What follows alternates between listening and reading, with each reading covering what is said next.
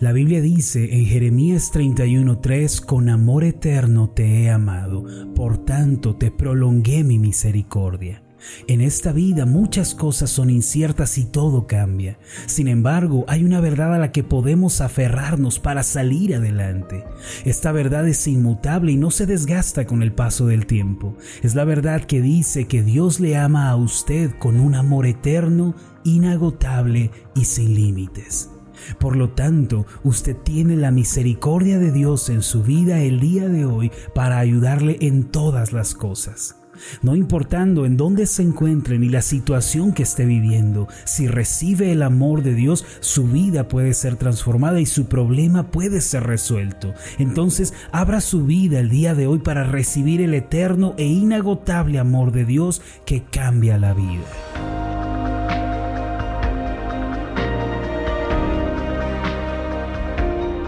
Estás escuchando Meditaciones Ascender con el pastor Marlon Corona. Continúa aprendiendo con nosotros en la serie de esta semana titulada La luz vence las tinieblas. El tema de hoy es Fe que supera adversidades.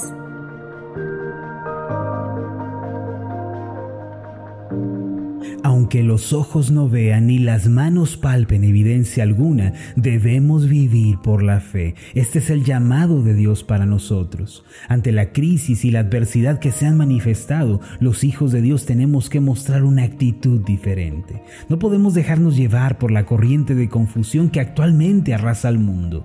Para lograrlo y salir victoriosos frente al desafío actual, Dios nos muestra cómo podemos lograrlo. La Biblia nos dice en Hebreos 10:38, lo siguiente: pero mi justo vivirá por la fe, y si se vuelve atrás, no será de mi agrado. Esto significa que los hijos de Dios no debemos dejarnos llevar por lo que escuchamos, por lo que vemos o lo que sentimos, sino por la fe. Aunque los ojos no vean ni las manos palpen evidencia alguna, debemos vivir por la fe. En 2 de Corintios capítulo 5 versículo 7, el apóstol Pablo les declaró a los cristianos cuál es el estilo de vida que debemos llevar. El pasaje dice así: vivimos por fe, no por vista. Es decir, nuestra vida, nuestro porvenir, nuestro destino no se basa en lo que experimentamos en nuestras emociones como resultado de nuestros sentidos. Nuestra vida se basa en Dios y en su poderosa palabra. Ahora, ¿qué es la fe? La fe, aunque es un elemento invisible a los ojos, ejerce un asombroso poder en la vida que vivimos. La fe es creer que Dios está conmigo aun cuando mis ojos, mis manos, mis oídos no tengan ninguna evidencia. Hebreos capítulo 11 versículo 1 nos da la definición por excelencia de la fe. El pasaje dice así: ahora bien, la fe es la garantía de lo que se espera, la certeza de lo que no se ve. La fe, entonces, es una seguridad, una garantía, algo que se tiene por cierto y verdadero, aunque no pueda ser visto con los ojos. Es estar plenamente convencidos de que algo existe, aun cuando no podamos percibirlo con los sentidos. Además, de acuerdo con la Biblia, la fe conserva ciertas cualidades que la hacen evidente.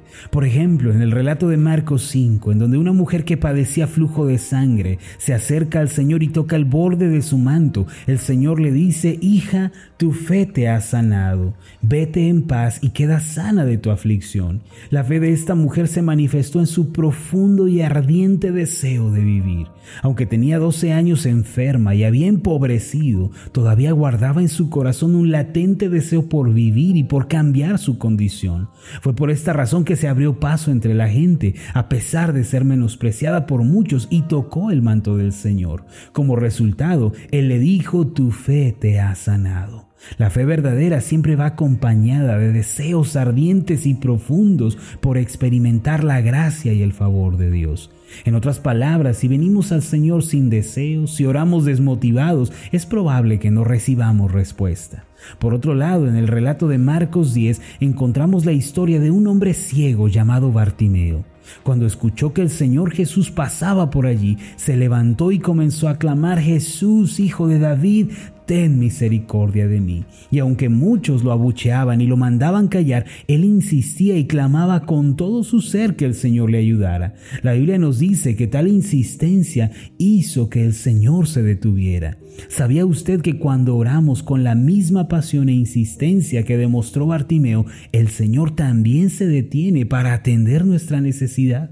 Por eso, otra de las cualidades que distinguen a la fe verdadera es la pasión y la insistencia. No solo eso, cuando el Señor Jesús mandó que trajeran a Bartimeo ante él, después de preguntarle qué quería que hiciera por él, el ciego le dijo: Maestro, quiero ver. Finalmente el Señor le dijo: puedes irte, tu fe te ha sanado. La fe también obra en relación a una petición clara y nítida que tenemos, a un propósito claro. Si nosotros oramos diciendo solamente Señor, bendícenos, esa es una oración muy vaga. ¿Sabe usted cuántas bendiciones tiene la Biblia para usted? Aproximadamente 3,600 de ellas. De modo que usted tiene que ser más específico. Cuando ore, no solo diga Dios ayúdame, Dios bendíceme, más bien pídale al Señor en términos claros y nítidos. Dígale: Señor, concédeme esta o aquella bendición. Señor, permite que mi esposo se arrepienta y crea en Jesucristo, hazlo un buen marido. Dígale: Señor, dame un trabajo con estas y con aquellas cualidades. Señor, necesito específicamente esto y esto para tu obra. Le pido que no sea ambiguo. Tener una visión clara cuando oramos es crucial para la fe. Recuerde que Hebreos 11:1 dice: la fe es la garantía de lo que se espera. De modo que usted debe esperar clara y nítidamente todas aquellas cosas que le está pidiendo al Señor. Un día vino a mi oficina una mujer hecha un mar de lágrimas por la terrible situación que estaba viviendo con su hija. Aquella joven había optado por un camino rebelde y muy oscuro. Por esta razón, su madre siempre estaba angustiada, llorando, lamentándose por ella. Después de calmarla, le dije: hermana, Dios obra por medio de la fe, y la fe se apoya en una visión clara y nítida de las cosas que esperamos. Aunque usted ha orado 1000 veces por su hija, la visión que tiene de ella no ha cambiado, sigue siendo la misma. Sin cambiar la visión, mi hermana, la realidad no cambiará. Por eso tiene que comenzar a visualizar a su hija al pie de la cruz. Tiene que verla rendida a los pies de Cristo, convertida en una nueva mujer. La tomé de las manos y le pedí que visualizara a su hija transformada por el poder del Espíritu Santo como una mujer nueva.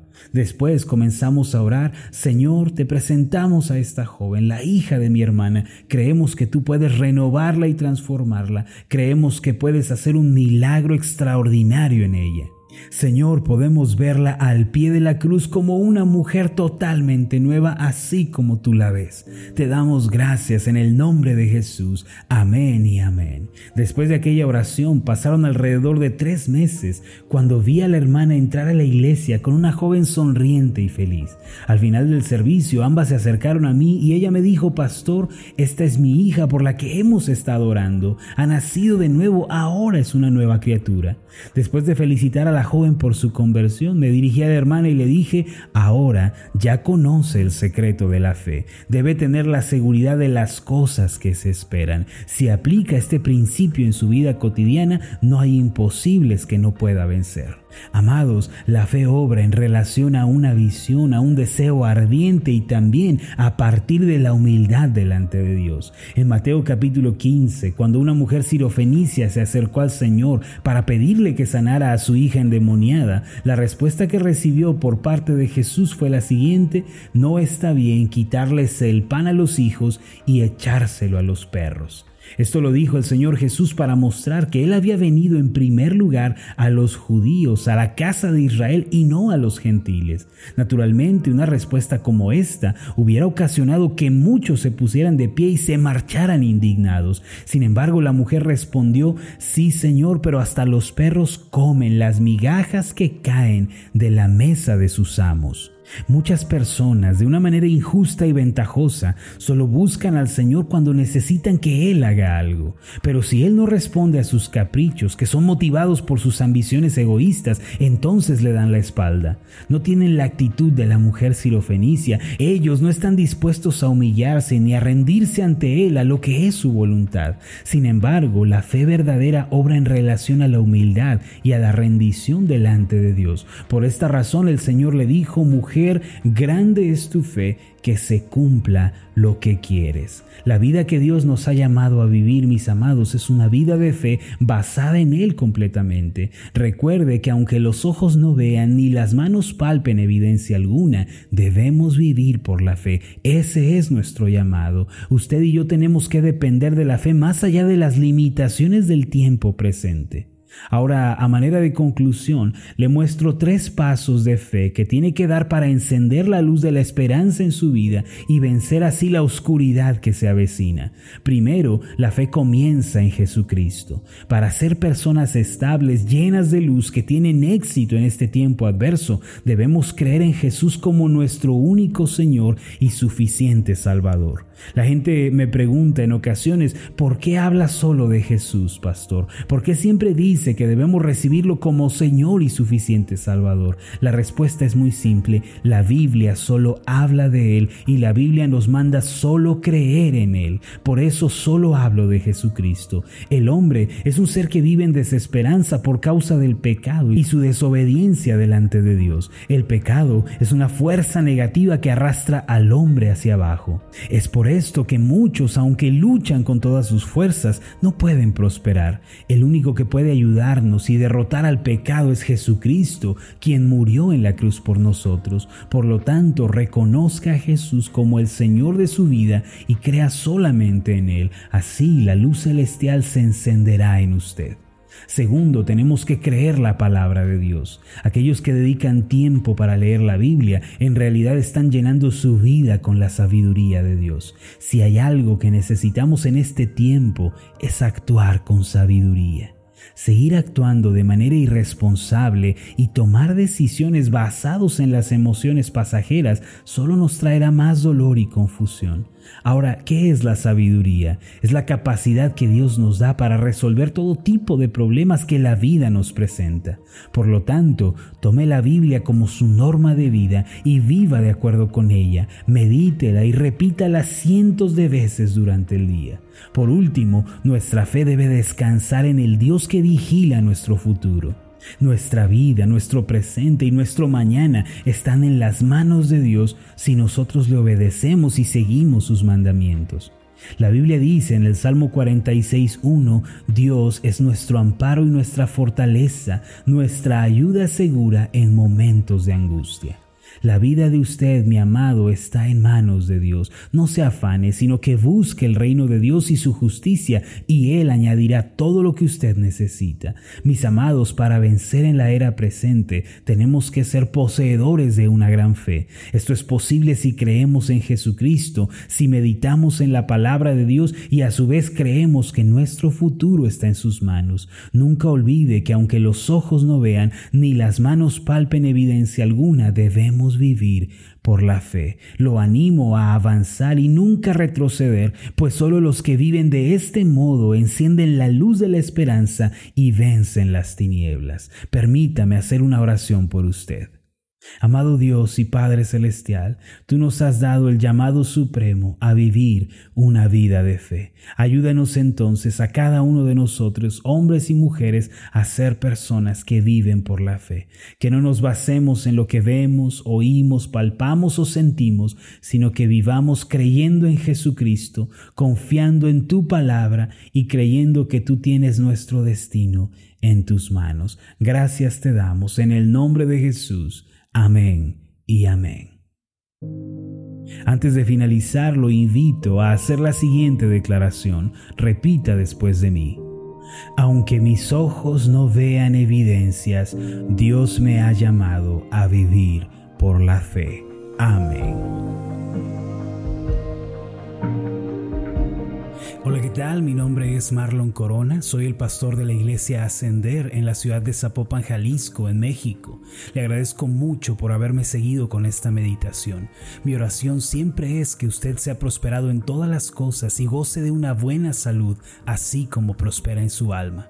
Lo invito a que ore por las meditaciones Ascender y le pregunte a Dios cómo puede usted ser de bendición para este ministerio. Las meditaciones Ascender son impulsadas y apoyadas por nuestros oyentes. Reciba un fuerte abrazo de mi parte. Que Dios le bendiga. Hasta la próxima.